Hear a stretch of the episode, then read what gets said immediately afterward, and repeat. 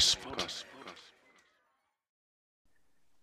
Alttoviulun monet kasvot podcast jatkuu edelleen aiheella Alttoviulun pioneerit. Mä olen Jussi Aalto, mun kaverina on Max Savikangas. Ja ollaan saatu vieraaksi Tampereelta Olli-Pekka Karppinen. Tervetuloa. Kiitos. Tässä jaksossa kartotetaan vähän amerikkalaista koulukuntaa,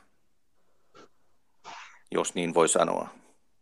Tosiaan, Amerikassa on vahva alttovelun soiton perinne, tietysti johtuen niin tästä niin sanotun länsimaisen taidemusiikin historiasta, niin eurooppalaista alkuperäähän se pitkälti on, että näidenkin pioneerien vanhemmat tai opettajat hyvin usein on emigroitunut Euroopasta Yhdysvaltoihin.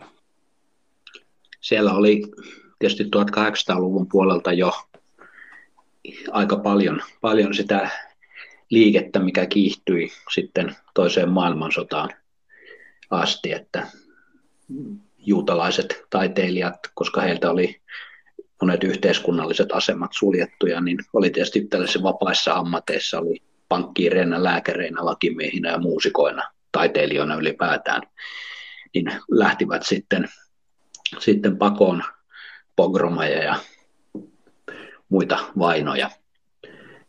Että siellä on tietysti se iso osa sitä pohjaa, pohjaa yhdysvaltalaisessa taideelämässä. 1900-luvun alun äh, Yhdysvallat ja sieltä löytyy naispuolinen alttoviulusoiton pioneeri ja iso nimi. Kenestä me silloin puhutaan? Puhutaan Lilian Fuchsista. Ja Lilian Fuchshan on itse asiassa pari vuotta William Primrosea vanhempi. Eli samaan, samaan aikaan, aikaan lähti Yhdysvalloissa sitten alttoviulun soitto Lilian Fuchsin johdolla nousuun. Linnea Fuchs aloitti kanssa viulistina opintonsa.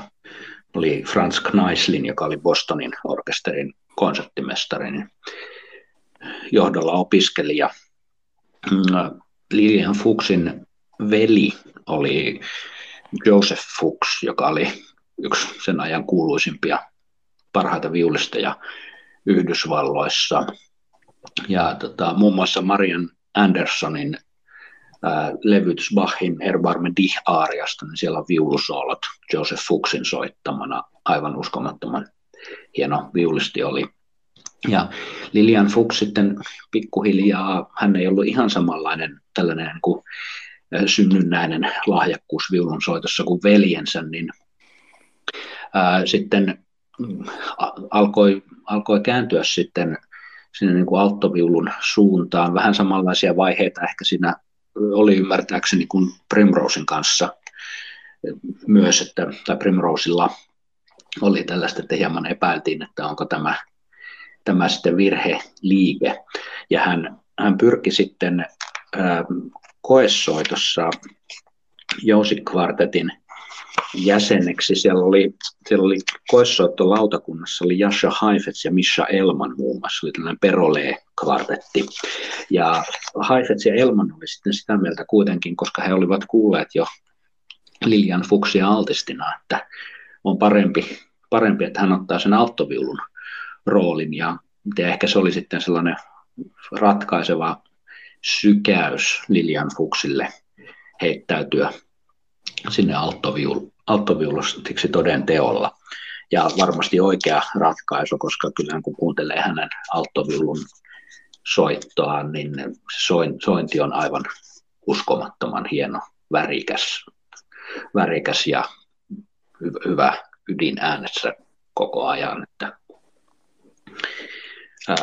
Lilian Fuchshan soitti, hän oli pienikokoinen nainen, niin aika kohtuullisen kokoisella soittimilla, soittimilla että siinä mielessä ne vastasi sitä Primrosein kanssa ääni ihannetta, eli tuollainen noin 40 senttinen soitin, vähän tällainen kuin mezzosoprano äänen väri, enemmänkin. Mm. Et se on ehkä voi saatella myöskin sitten varmaan viitottanut sitä, hieman sitä amerikkalaista alttoviulun sointiihannetta kanssa, että on se showmanship ollut mukana siinä se helpomman käsiteltävyyden vuoksi aika lailla, koska tietysti Primrosehan vaikutti ison osan uransa sitten Yhdysvalloissa myöskin, että hänen vaikutuksensa oli siellä, siellä mantereella varmaan kanssa se toinen ratkaiseva tekijä Lilian Fuchsin ohella siinä alttoviulun nousun alkuvaiheessa. Kyllä, ja joka tuntuu jatkua edelleen, että joissakin päin Yhdysvaltoja on tota, Primrosin maino edelleen todella kova. Utahissahan on tämmöinen Birmingham University, jossa on tämmöinen Primrose-kirjasto, joka kerää kaikenlaisia alttuvilusävelisten nuotteja. Mm-hmm. Ja siellä tämmöinen David, David Dalton, hän on kirjoittanut tämän kirjan Primroseista, haastattelukirja nimeltään Playing the Viola. No, toi Lilian Fuchsan sitten oli kanssa, kanssa Pablo Casalsin kanssa paljon uransa varrella tekemisissä ja on, on sinfoniakonsertin levytys hänen veljensä kanssa, jossa Casals on kapellimestarina. Ja Casals, kun kuuli sitten Lilian Fuchsin Bach-soittaa, niin hän oli esimerkiksi sitä mieltä, että kutossarja kuulostaa alttoviululla soitettuna huomattavasti paremmalta kuin sellolla soitettuna. Mm. Sitten, että tämän ohjelman kuulijat voi sieltä soittolistalta tehdä sitten omat johtopäätöksensä, että kutossarjan preludi, preludi on siellä ja itse asiassa hänellähän on myös kokonaislevytys näistä solosellosarjoista. Että ne on aika hyvin, hyvin silleen modernia soit, Bach-soittoa, vähän mil, niin kuin Milsteinin, Nathan Milsteinin levytykset viulubahheista, että voisi sanoa, että ne ei ole oikeastaan ikääntynyt ollenkaan siinä mielessä, mitkä vaikka monet sellistien levytykset, niin ne, ne kuulostaa aika raskailta, raskailta ja tietysti mielessä niin kuin vanhanaikaisilta, niin toi on ehkä toi Lilian Fuchsin tulokulma suolasellosarjoihin ollut aikaansa edellä, ja hän on varmasti se, joka on auttanut vakiinnuttamaan ne myös osaksi alttoviulistien perusrepertoaaria. Joo, mulla oli sama huomio, kun kuuntelin tota Fuchsin Bach-tulkintaa siitä kuudennesta. Nehän löytyy kaikki YouTubesta vissiin, olisiko Spotifyssakin. Mutta Bachin se kutossarjan preludi ja sitten oli kolmossarjan preludi ja jotain muuta, mitä nyt en muista, mutta että huomio oli sama, että ei tullut mieleen, että nyt kuullaan jotain todella todella vanhaa soittoa, vaan ihan semmoista, että ihan muutama yksityiskohtaa lukuun ottamatta olisi voinut olla vaikka jostain konsertista Temppeliaukion kirkossa viime viikolta. Niin tasonsa kuin kaiken muunkin estetiikan puolelta. Et siis tyylikästä ja aikaa kestävää. Voisiko sanoa rivakka ja solakka? Mm. Joo, siitä puuttu sellainen niin kuin kaikki niin sellainen raskas soutuisuus, mikä, mikä monesti on ollut tuolla 1900-luvun puolivälin kieppeen levytyksissä ihan niin kuin kaikkein arvostetuimmassakin levytyksessä, vaikka joku Henrik Seringin soittamana sonaatit ja partiitat, niin siinä on tietty, tietty sellainen niin kuin raskaus siinä, että haetaan sellaista fugin ja moniainisiin muihin osiin vähän sitä jotenkin niin kuin urkumaista soin, mm. sointia ja leveyttä, mikä, mikä taas häivyttää sitten sen tanssiaspektin.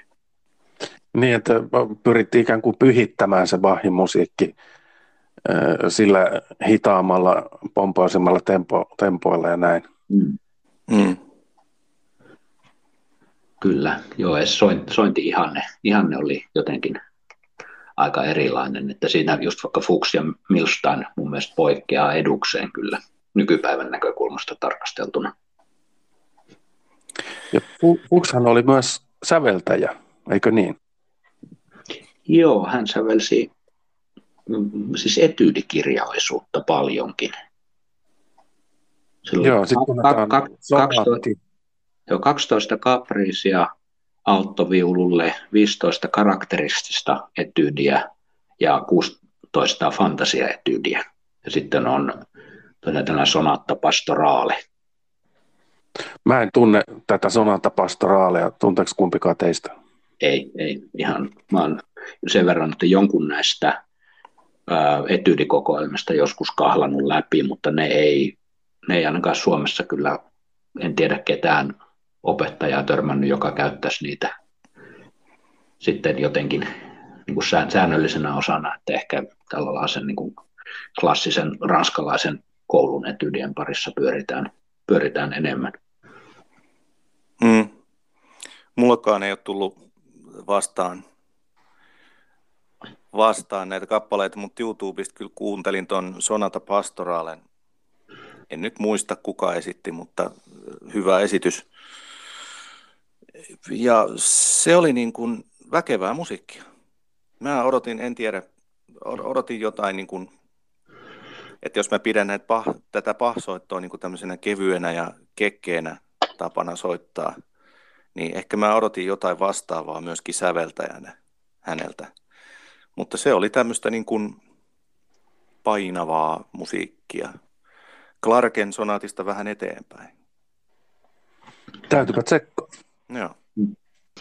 Joo, ja Fox tietysti ehkä tämä etydien säveltäminen kanssa viittaa siihen, mutta hän teki merkittävän uran opettajana myös, että autisteista hänen oppilaistaan nyt varmaan tuo Emerson kvartetin Lawrence Jatton on ja sitten Yitzhak Schotten kuuluisimmat tältä listalta, mitä nyt eri lähteistä löytyy. Mutta sitten on ollut muun muassa kamarimusiikkiopettajana Juilliard School of Musicissa New Yorkissa ja opettanut esimerkiksi Pinkas Zuckermania ja Isaac Sternia. Että mm. siellä, siellä on ollut aika, aika kovia oppilaita kyllä läpi uransa. Ja toisaalta sitten kun kuuntelee sitä soittoa, niin eipä sitä ihmettelekään kyllä miksi. Että, Niinpä. että var, varsinkin, varsinkin noin duo-levytykset Joseph Foxin kanssa, niin sekä Mozartin duo että nämä Martin Mandrigaalit, mitkä on omistettu tälle sisarusparille, niin vaikea kyllä kuvitella, kuvitella parempaa versiota niistä kummastakaan. Joo, Lilian Fuchs oli siis paitsi äärettömän hyvä soittaja, myös opettaja, kamarimuusikko, säveltäjä – niin aika, aika monipuolinen muusikko, tai hänen muusikkoutensa oli monipuolista ja monitahoista. No, tämä on hauskaa, hänen, hänen muistelmateoksensa nimikin on tarkoituksella nyt tietysti valittu, mutta First Lady of the Viola. Et se on Yhdysvalloista tietysti First Lady on ihan aika painava asema ja oma, oma käsitteensä niin se sopii kyllä varmasti, varmasti kuvaamaan Lilian Fuchsia hyvin, hänen merkitystään yhdysvaltalaiselle alttoviulussoitolle. Meillä on Lilian Fuchsista soittonäytteenä pieni pätkä Bachin kutossarjan preludia. Kuunnellaan.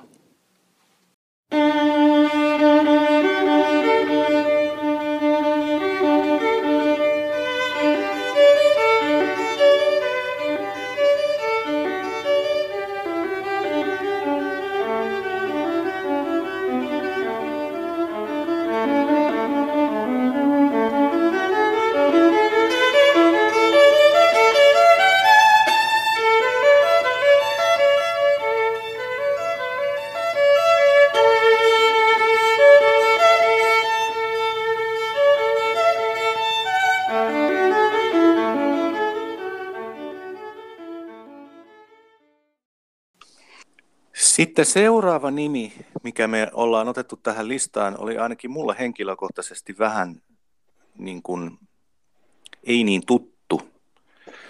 Joseph de Pasquale, joka eli 1919-2015. Sanotaan muuten Lilian Fuksista kanssa nuo vuosiluvut, eli syntyi 1901 ja kuoli 1995, eli aika pitkän elämän hänkin sai elää. Mutta tämä Joseph de Pasquale, miksi hän on meillä listalla? No Joseph de Pasquale on kahdesta syystä. Ensinnäkin hän oli äh, hyvin merkittävä opettaja. Hän oli muuten kanssa William Primrosen oppilas. Ja äh, jatko hyvin pitkälle niin kuin sitä William Primrosen edustamaa franco-belgialaista koulua, jos nyt puhutaan jousitekniikasta. Ja sitten hän oli sellainen, joka oikeastaan nosti, nosti niin kuin orkesterisoiton, orkesterialtistin roolin arvoonsa.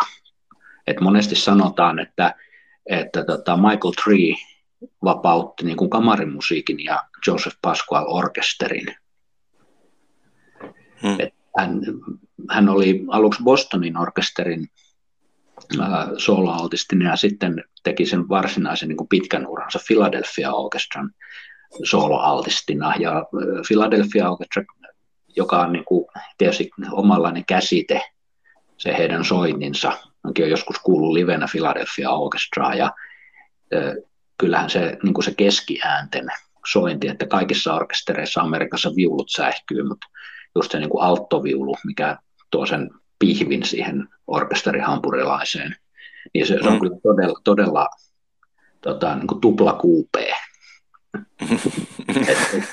se on, se on niin kuin todella, todella isolla pihvillä Philadelphia Orchestra. Mä luulen, että se on, se on varmasti se, niin kuin monet hyvät kvartetit, vaikka Warnerin kvartetti, niin äh, musta siinä niin kuin leimaa antavaa on nimenomaan se, että se soi kauttaaltaan ja se orke, orkesterin tai kvartetin keskiäänet on myös vahvat, sekä kakkosviulu että varsinkin alttoviulu.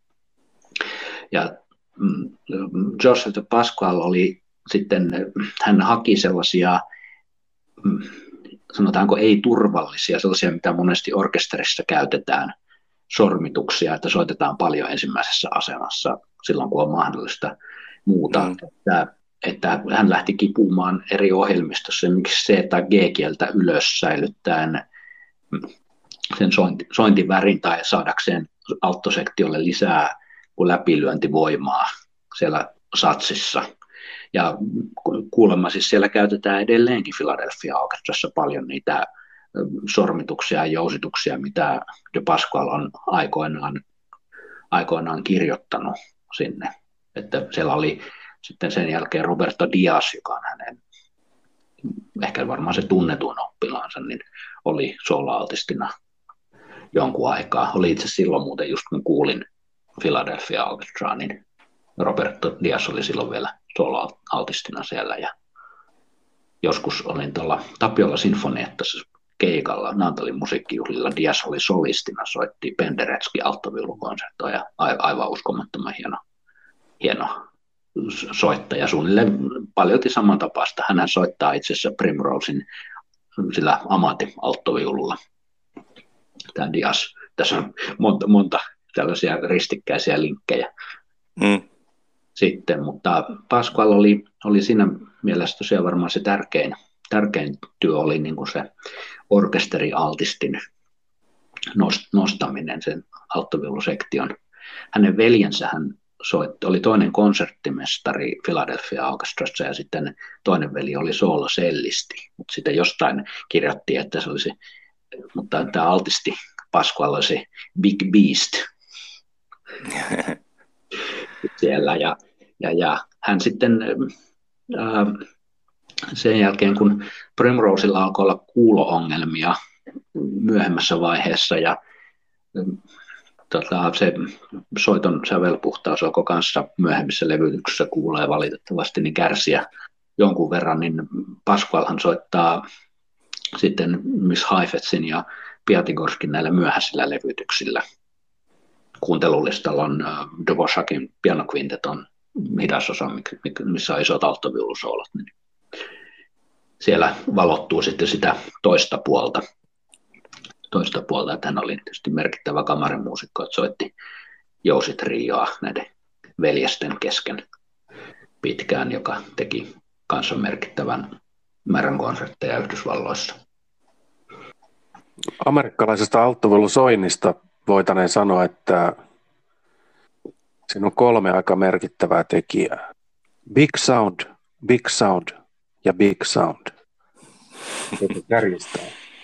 Mutta sitä ta- ei tavoitella niin kuin prässäämällä eikä runttaamalla, vaan, vaan niin kuin meilläkin itse asiassa sanotaan vetämällä ja työntämällä tämän franko-belgialaisen koulukunnan mukaan, että jousta ei paineta kielille, vaan sitä vedetään ja työnnetään ja sillä tavalla se jouseen vaakataso liikkeellä saadaan se soitin soimaan parhaalla mahdollisella tavalla ja ääneen tulee rikas yleisöversarja. Joo, näin, näin se on. De Pasqualhan korosti sitä juuri tätä Primrosilta omaksumaansa tekniikkaa, mitä esimerkiksi, jos katsoo noita jotain mestarikurssin mitä netistä löytyy aika paljon, niin Sukerman opettaa myös alttoviululla aivan sama asia, että, että se niin kuin liike on koko ajan jatkuva, ja kun tullaan kantajouseen, niin, niin, niin käsi kannattelee sen jousen painon ja soitin tulee sitten vasemman käden avustuksella vastaan. että se on sellainen niin kuin, tosi vapaa ja dynaaminen jotenkin se soittotapahtuma. Tapahtuma. Sitten yksi seikka tietysti on, että nämä tuohon aikaan tietysti ei yleensä käytetty olkatukea, mikä on iso haittatekijä soittamisen kannalta. Kyllä just sen vapauden kannalta, että se lukitsee paljon soittimen, soittimen paikalleen. Meidät kaikki on varmaan sanotaanko suoraan pakotettu soittamaan jonkun aikaa ilman olkatukea. Mm.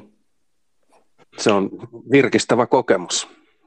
Mä, mä soitan, on luopunut kokonaan olkatuesta ja on todennut, että se niin kun, kun sen soittimen kannattelun, että, että peukalo on koko ajan vasemmassa kädessä aktiivinen ja on se niin kuin tuki, tuki siellä, niin se kyllä tekee hyvää sit myös vibraatolla ja asemavaihdoilla, että se vapauttaa kummasti sitä, kummasti sitä vasenta kättä, kun sen löytää vaan sen soittimen kannatteluun sen balanssin, että se ei, ei ole sen olkatuen varassa eikä puristeta leualla solisluuta vasten sitä soitinta. Tämä on se varmaan se suurin, suurin asia, jolla josta tällä kuurilla pyritään eroon, että ei puristaisi, puristaisi leualla soitinta tuota, olkaansa vasten, koska niin kuin arvata saattaa, niin sitten tulee jännityksiä, kramppeja ja ties mitä, jos tätä harrastaa kovin pitkään. Mm. Että tämmöinen, jota näki joskus, että soittaja seisoo lavalla ja alttovulo tököttää siitä leonalta pitkiä aikoja suoraan sivulla ja kädet on alhaalla, soittaja ehkä kiristelee joutaa tai jotain, niin se ei ole niin kuin se idea välttämättä. Ei, ja se mikä on kanssa, että olkatuki on sellainen kapine, mikä helposti kääntää niin kuin soittimen väärään kulmaan vasempaan käteen nähden. Mm. Koska käden liikeradathan on nivellet kaikki tekee kaarevia liikeratoja ja ne kielet, mitkä asettaa taas sitten niin kuin sen vaatimuksen, että missä se käsi liikkuu, niin nehän on suorassa. Niin nyt jos vielä, vielä se viedään sitten olkatuella, että se helposti suuntaa sen soittimen on niin kuin tavallaan liikaa eteen pois se vasemman käden luontevalta liikeradalta, niin se tuo omia ongelmiaan. Samoin tietysti tietysti jos ei ole kauhean leveä harteinen soittaja, kun alttoviulussa on pakko, että se olkatuki ylipäätään pysyy paikoillaan siinä soittimessa, niin laittaa se sellaiseen kohtaan, että se helposti sitten tulee sinne olkanivelen päälle. Ja sitten kun olkanivelen päälle tulee se paine siitä olkatuesta, niin se yleensä se reaktio on, että sitä olkapäätä alkaa ikään kuin nostaa tai kiertää sitä olkatukea vasten – ja sitten jos vielä sattuu käyttää koko käden vibraattoa, eli niin sanottua kyynärvarsivibraatoa, niin, joka tehdään sitten tuolta niin kuin olkavarrelihaksilla. Jos olkapäätä kiertää eteenpäin, niin hauis jännittyy, jolloin sitten taas se niin kuin vaikuttaa epäedullisesti vibraatoon, kun sen pitäisi se olkavarren olla mahdollisimman rentona. Et se on monesti, monesti sellainen niin kuin, tosi hankala ketju, mikä, mikä saadaan kyllä, että jos soittimen kannattelu saadaan kuntoon, niin se, se niin kuin vapauttaa koko sitä vasenta kättä. Ja sitten kun ihmisellä toi motoriikka aika lailla symmetrinen, niin kaikki nämä vasemman käden ongelmat heijastuu sitten jousikäteen myöskin, totta kai. Mm. Eli tästä myöskin Primrose puhuu kirjassaan, että auttoviulaa pidetään kädessä, eikä puristeta leualla olkaa vasten. Mm. Sitten vaan asemanvaihdoissa ja joissakin sitten korkealle mennessä täytyy hetkellisesti auttaa leuallakin hivenen. Joo, ja se on nimenomaan sitten, ala, alaspäisissä asemanvaihdoissa. Niin, että ei vedä sitä soitinta pois sieltä solisluun päältä. Niin, juuri niin täytyy näin. vähän pitää leualla kiinni. Ja Primros, Primros kertoo, että oppilaat silloin pelkää, että ne pudottaa sen alttaviulun. Mm. Mutta siitä, siihen Primros on sanonut, että soittimet on sen verran kalliita, että no, se on vähän sama asia, että jos sulla olisi vauva käsissä, että sä sitäkään pudota kovin helposti.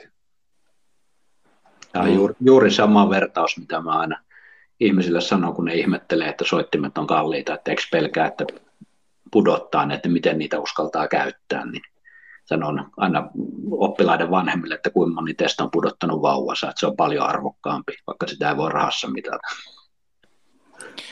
Tähän väliin me voitaisiin kuunnella, miten Joseph de Pasquale pudottelee, pudottelee tätä isoa soundiansa. Pieni musiikkinäyte.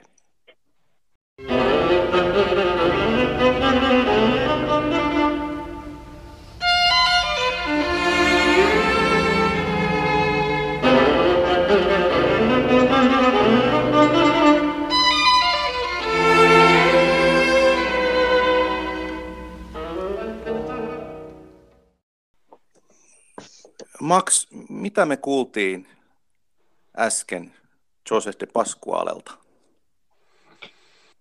Kuultiin pieni pätkä Richard Straussin äh, Don Quixote-teoksesta, jossa alttoviulu ja sello on solistisessa asemassa. Ja siinä tosiaan jousi liikkuu, sen kuulee, kuulee kyllä hyvin tuolta äänitteeltäkin. Niin ja uusi liikkuu vinhasti. Ja on mehukas soundi. Ja äh, tätä vibraattoa ei varsinaisesti säästellä. Et olisiko... Niin, sekin, niin. sekin tosiaan äh, Jenkeissä tietysti kaikki on suurempaa, niin kuin sanotaan. Niin siellä se hampurilainenkin on suurempi ja se pihvi orkesteri hampurilaisessa on alttavuilu ja siinäkin on sitten kaikki suurempaa ja vibratokin on sitten suurempaa. Että näin vähän kärjistää, niin näin se kai tuppa, on tupannut olemaan jo silloin ja tuppaa varmaan olemaan vähän vieläkin. Mutta mikä on merkittävää vibraatossa näillä kaikilla soittajilla, kun meillä Suomessahan on paljon sellainen perinne ollut, että käytetään kyynärvarsivibraattoa, niin vaikka se vibrato on, niin kuin Joseph de Pasqualillakin, niin mehevä, niin hän käyttää rannevibraattoa. Mm. Ja katsotaan, Primrose käytti pääosin rannevibraattoa, Michael Tree käytti rannevibraattoa, ja että se, on niin kuin, se, on, se on se pääasiallinen tapa ollut siihen, siihen aikaan. Ja siinä on tietysti sellainen etu, että pienemmällä niin kuin vipuvarrella – saadaan, kun ranne toimii sen liikkeen nivelenä, niin saadaan se tota, vibraatoliike aikaisiksi, koska loppujen lopuksi se, sehän on hyvin pieni se rullaus, mikä tarvitaan siellä sormen päällä kielä, kieltä vasten, että se niijaa jotain neljäsosa ja puolisäväl askeleen välimaastossa se sävel alaspäin ja takaisin. Ja silloin saadaan pidettyä yllä se vibraato paljon pienemmällä energialla. Se pienempi massa, mikä täytyy saada liikkeelle, se syttyy se vibraatto helpommin. Että, että just jatkuva vibraton kautta, kautta, mikä haetaan myöskin, niin kuin nämä soittajat, ketä tässä nyt on käsitelty, niin hakee sitä sointia, niin ää, se on, se on paljon helpompi ylläpitää, koska se liike, liike on pienempi ja siellä on pienempi massa liikkeellä. Mm. Ja sitten kun ollaan puhuttu vasemman käden koosta, että Primrosillakin oli, oli sellainen pizzalapio niin jos siellä sormityynyssä on paljon lihaa, niin ei sen tarvi itse asiassa paljonkaan heilahtaa, että se on jo aika leveä vibrato siinä tapauksessa. Kyllä. Että et, tarvi koko kropasta sitä heiluttaa. Kyllä, Joseph de Pasqualilla oli ihan sama juttu, että silloin katsoo valokuvia ja on itse asiassa jotain videoitakin, videoita, niin sillä on kyllä aika isokokoiset kädet, että vaikka hän käytti todella isoa soitinta, että oli äh, kuin 45 senttinen poppa autoviulussa, niin ei se näytä niin kuin millään tavalla valtavalta niissä kourissa. Mm. Et se on, se on niin kuin hyvin sopusuhtaisen näköinen. Että, että se on varmasti kyllä myös tosiaan yksi tekijä ollut sit siinä, siinä soinnin muhkeudessa, että kun on niin iso sormenpää, niin sen saa sitten heilahtamaan aika helposti siellä kielellä.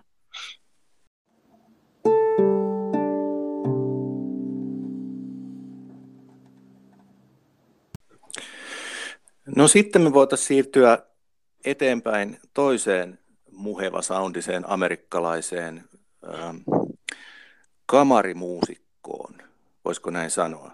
Michael Tree, joka syntyi 1934 ja kuoli tuossa muutama vuosi sitten 2018.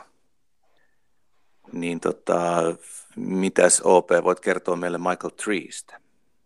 No, Michael Tree on mulle se niin kuin kaikkein suurin alttoviulusankari. Ihan siis kaikista. Mm-hmm.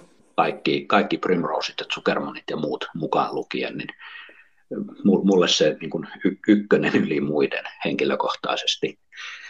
Ja tota, no siihen varmasti monia tekijöitä sitten, että, että mä pidän hänen siis se vasemman käden selkeys ja äänenotossa se soinnin vapaus, pakottomuus. Ja sitten toisaalta se äärimmäinen kontrolli, mutta sitten esitystilanteessa niin se on uskomattoman, Michael Tree oli uskomattoman spontaani soittaja. Ja äh, hän muistuttaa, niin jos viulisteisiin verrataan johonkin, niin Nathan Milstein on se, joka on ehdottomasti yksi mun suosikkiviulisteja. Niin siinä on just se soinnin vapaus ja mieletön artikulaatio ja semmoinen spontaanius on, on muusikkona niitä tekijöitä. Mutta tota, sitten mulla on ihan siis henkilökohtaisesti, mä oon ollut tuossa 90-luvun lopulla, olin hieman tekemisissä Michael Green kanssa kun olin valmistumassa Sibelius Akatemialta ja mietin sitten vielä, että vähän jonnekin olisi kiva lähteä jatkamaan opintoja ja ähm, Hagai Shaham, israelinen viulisti, joka paljon on käynyt Suomessa ja hän on ollut Warner Quartetin oppilaana aikoinaan Yhdysvalloissa ja tota, järjesti mut sitten kontaktiin Michael Treen kanssa ja ensimmäinen puhelu oli sitten sain, sain Hagailta Michael Treen puhelinnumerot ja hän oli mökillään Fermontissa ja tuli aika kallis puhelinlasku, kun se kesti se ensimmäinen puhelu Amerikkaa melkein kolme varttia. Oli todella, todella sympaattinen ja puhelias kaveri tämä Michael Tree ja sovittiin sitten, kun oli Euroopan kiertueella siinä myöhemmin seuraavana syksynä, niin tapaaminen Berliiniin, missä oli kolme, kolme konserttia kuulin Warner Quartetilta, muun muassa Mozartin C-dur jousikvinteto, missä on hitassa osassa iso, isot alttoviulusoolot. Ja siinä oli Kim Kaskasian oli toisena altistina, altistina silloin. Ja, ja, ja tota, hän sitten sanoi, että he tuli, tuli siinä ennen ensimmäistä konserttia edellisenä päivänä Berliiniin suoraan Amerikasta ja sanoi, että, että kun tuut Berliiniin sitten, niin soita hänelle silloin illalla. Ja no mä sitten koitin soittaa hotelliin Michael Trille ja hän ei ollut huoneessa ja olisin iltakävelyllä. Ajattelin, että hetkinen, tuossahan toi hotelli, että mä käyn kattoon ja tota, kävin sitten kysyä Respasta, että mahtaako Mr. Tree olla paikalla ja sanoi, että ei ole huoneessaan, että oli kiinnittänyt tämä portieri huomiota, että hän oli mennyt ravintolaan ja hetkeksi jäin odottamaan siihen ja no Michael Tree tuli sitten sieltä sieltä ja ajattelin, että sovitaan vaan, että koska seuraavana päivänä tavataan ja ropataan kouraa sinne, mutta se kestikin sitten, oltiin siinä hotellin baarissa, niin hänen aikaeron rasituksestaan ja muuta huolimatta, niin tota, melkein kaksi tuntia sitten istuttiin juttelemassa ja ja, ja seuraavana päivänä menin sitten hotelliin sinne ja tota, koesoittoa varten ja soitin Bahi Shakonen hänelle siinä sitten ja sitä pyysi niin kuin yllättäen, että, että voisiko se soittaa jotain ihan niin kuin alttoviulun kantarepertoarista ja hetken mietin siinä ja no, sen sanoin, että no, miten se olisi toi Michael Tree pyysi, että olisiko arpeggioinen sonaatti. No mulla on, ei ollut nuotteja mukana, mutta onneksi oli muistin ulkoa sonaatti ja näpeessä ja soitin sitten arpeggioinen sonaatin, jonka jälkeen hän sitten totesi, että, tota, että I would very much like to work with you ja toivotti tervetulleeksi sitten tänne Curtis Instituteen oppilaakseen ja valitettavasti sitten kävi ilmi, että Curtisin oli 23 vuotta, oli yläikäraja pyrittäessä, mä olen ollut seuraavana keväänä sinne 24-vuotias, että se meni sitten, sitten se sauma, sauma, koska Curtis on ainoa paikka, missä on, siis ei ole lukuvuosimaksua. Mm. Sitten saanut järjestettyä, järjestettyä kymmenien tuhansien dollarien lukuvuosimaksu ja stipendejä niin nopeasti sitten, että se sitten tuonne, että olisi New Yorkiin voinut mennä hänen oppilaakseen, että se kuivui valitettavasti sitten se homma kasaan, mutta, mutta, mutta se oli kyllä, siis että tämäkin oli silleen iso vaikutus, että muistan, että mä silloin opiskeluaikaan niin sooloesiintymisiä jännitin jossain vaiheessa aika kovastikin. Ja mielellään soitin orkesterissa ja kamarimusiikkia, mutta sen jälkeen kun oli tota Michael Treeltä saanut siltä niin kuin suurimmalta alttoviulusti idolilta tällaista palautetta ja Lonkilta pystyin niin kuin soittamaan häntä tyydyttävällä tasolla arpeggione-sonaatin siitä, niin sen jälkeen ei ole enää ikinä jännittänyt. Että sanotaan, että tämä lyhyt tapaaminenkin voi joskus tällä, tällaisten, niin kuin, tällaisten niin kuin sankarien kanssa olla aika merkittävä sen oman asian kannalta, että että mulle, mulle kyllä jäi niin kuin äärimmäisen lämpimät muistot kyseisestä, kyseisestä alttoviolistista. Ja se, mitä olen ymmärtänyt kyllä, että niin hän on vaikuttanut kaikkiin, kaikkiin muihinkin. Arnold Steinhardt, joka oli Warner kvartetin ykkösviulisti ja koko kvartetin 40-vuotisen suunnilleen historiaa ja soitti Michael Treen kanssa, olivat opiskelukavereita – aikoinaan jo teinipoikina Curtisissa, niin totesi, että niin kuin Michael Tree on asettanut koko alttoviulun soitolle Yhdysvalloissa uudet standardit, että orkesterit ei ole enää täynnä epäonnistuneita viulisteja, vaan ylpeitä altisteja. Että hän, hän on ollut, ollut kyllä sellainen niin kuin Amerikassa todella, todella merkittävä hahmo, hahmo että tota, varmasti monessa, monessa suhteessa niin Primorosin veronen hahmo, että tietysti kun hän teki pääosan konserttiuraansa kvartettialtistina, niin ehkä just Euroopassa ei ole sillä tavalla omalla nimellään ehkä niin, niin tunnettu, tunnettu sitten, mutta... Mm. Toki sitten tämän Guarneri-kvartetin kautta ja mm. Malboro Trio, se on missä hän soitti. Joo, niitä on niitä vanhoja, vanhoja levytyksiä, missä hän on viulistina. viulistina että hän oli siis äh, Efrem Zimbalistin, joka oli näitä Auerin, Auerin tota, kuuluisimpia oppi, oppilaita, pikkusen vanhempi kuin Heifetz ja Milstein. Niin tosiaan tuon Zimbalistin viuluoppilaana, se oli samaan aikaan Aaron Rose ja Norman Carroll – Nolan Carroll oli siis Philadelphia Orchestran ykköskonserttimestari samaan aikaan, kun Joseph Pasquale oli siellä solo-altistina.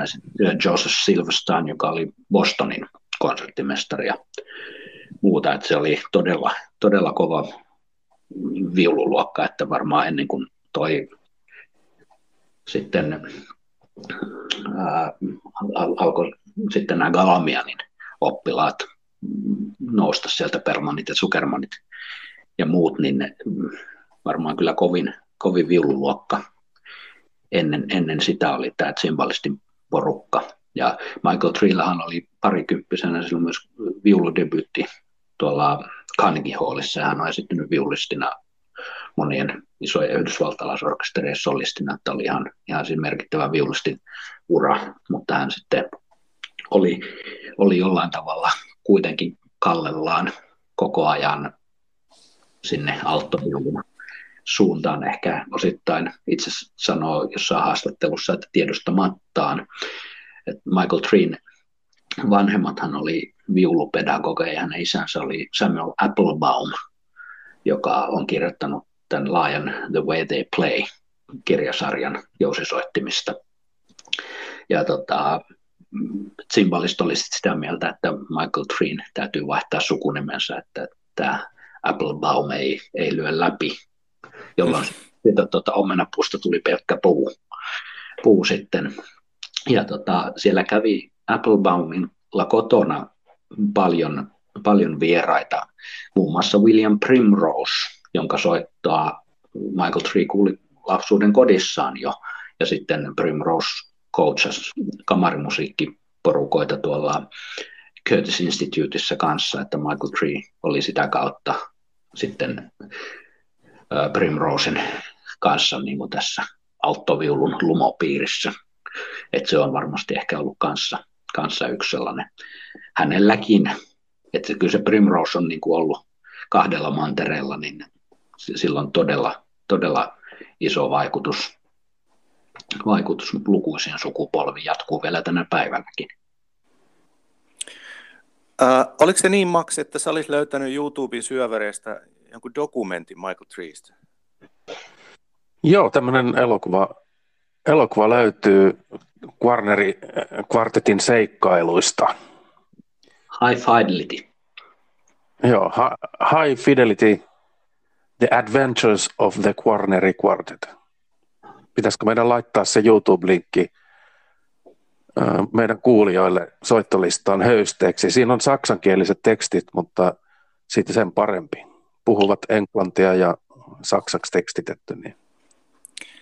Joo. Sä oot nähnyt tuon filmin. Sä sanoit, että sä omistat jopa DVD, niin haluatko kertoa siitä?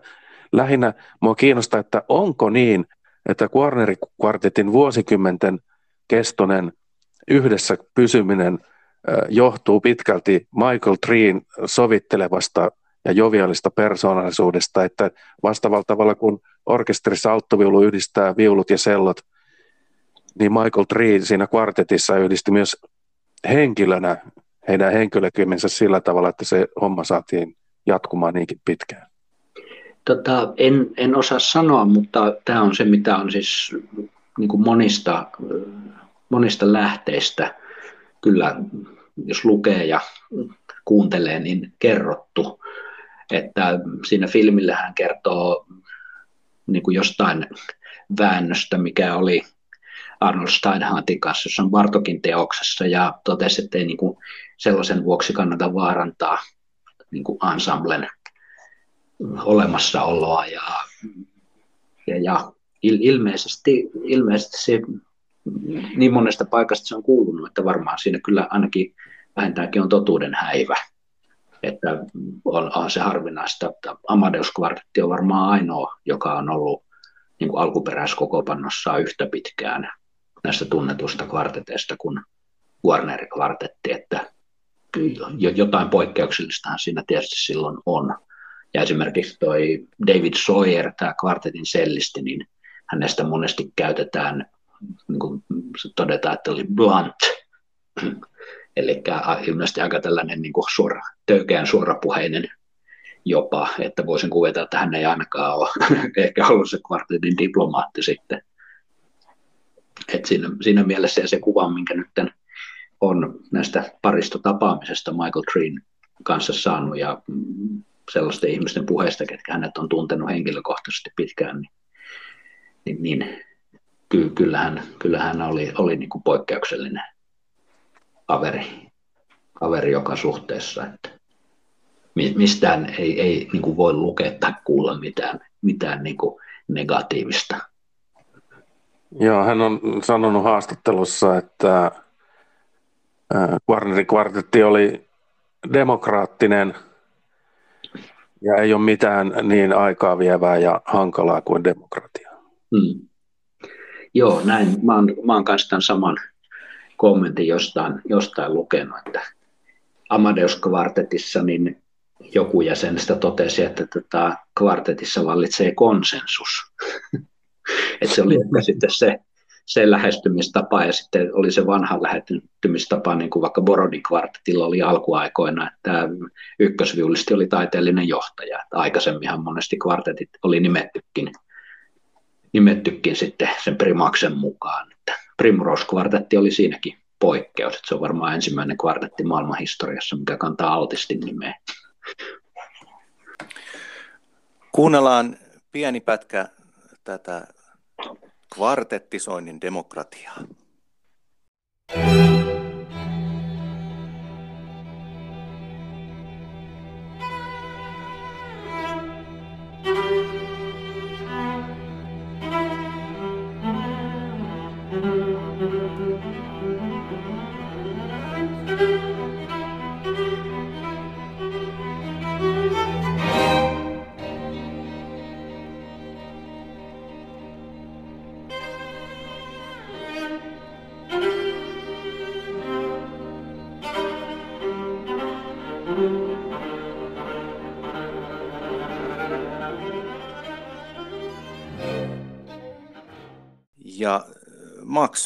mitä me tällä kertaa kuultiin? Kuultiin äh, Smetanan jousikvarteton Aus meinem Leben, E-molli, ensimmäistä osaa. Ja siellä Michael Tree oli alttoviluinen hienosti esillä. Rohkeen kuulosta soittoa intohimosta oikeastaan tulee mieleen. Mm. Joo, tässä, tässä musta tulee niinku ne kaikki, mistä aikaisemmin sanoin, Michael Green soiton puolet, että se mieletön energia siinä ja sitten just sointi, artikulaatio, siis ne no, nousevat aiheet siinä, nopeat kuviot, niin ne on ihan huikea se artikulaatio koko ajan. Ja mm, muuta, että se, että se on tietysti yksi niitä kartettikirjallisuuden suuria alttoviulusooloja, tämä Smetanan avaus, avaus, mutta se on minusta niin kuin Michael Green sellainen, niin kuin, miten se nyt sanoisi, sormen jälki, jälki jotenkin toi, toi soolo. Että tämä esimerkiksi mitä on sieltä myöhemmältä levytykseltä, että siellä on sieltä Guarner Quartetin alkuajoilta on kanssa se ensimmäinen levytys Metanasta, että tämä on niin kuin parempi äänitys, ja sitten tästä hänellä on sitten se pitkäaikainen soit, niin se oli venetsialainen Domenico Busan alttoviulu, 43,5 senttiä muistaakseni, oli tosi, tosi iso, komea soitin, niin tota, se on se, millä hän on tehnyt suuremman osan kvartettiuraansa, että ehkä vielä jotenkin se leima, leimallisemmin tuttu Michael Tree-sointi tulee tällä levytyksellä esiin. Nyt meillä on valtava määrä soivaa todistusaineistoa niin sanotusti olemassa, koska Quarneri Quartetin diskografia on kattava, voisiko sanoa näin. Mm. Ja Michael Tree siellä soittaa.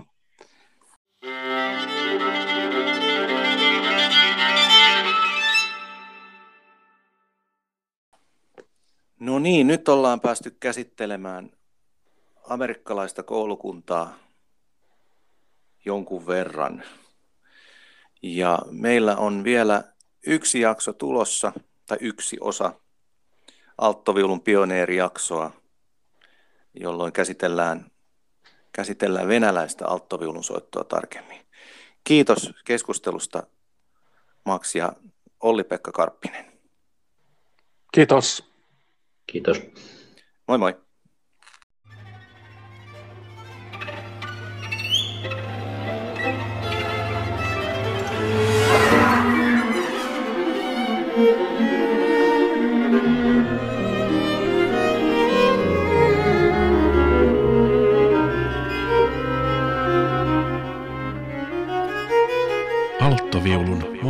Alttoviulun monet kasvot.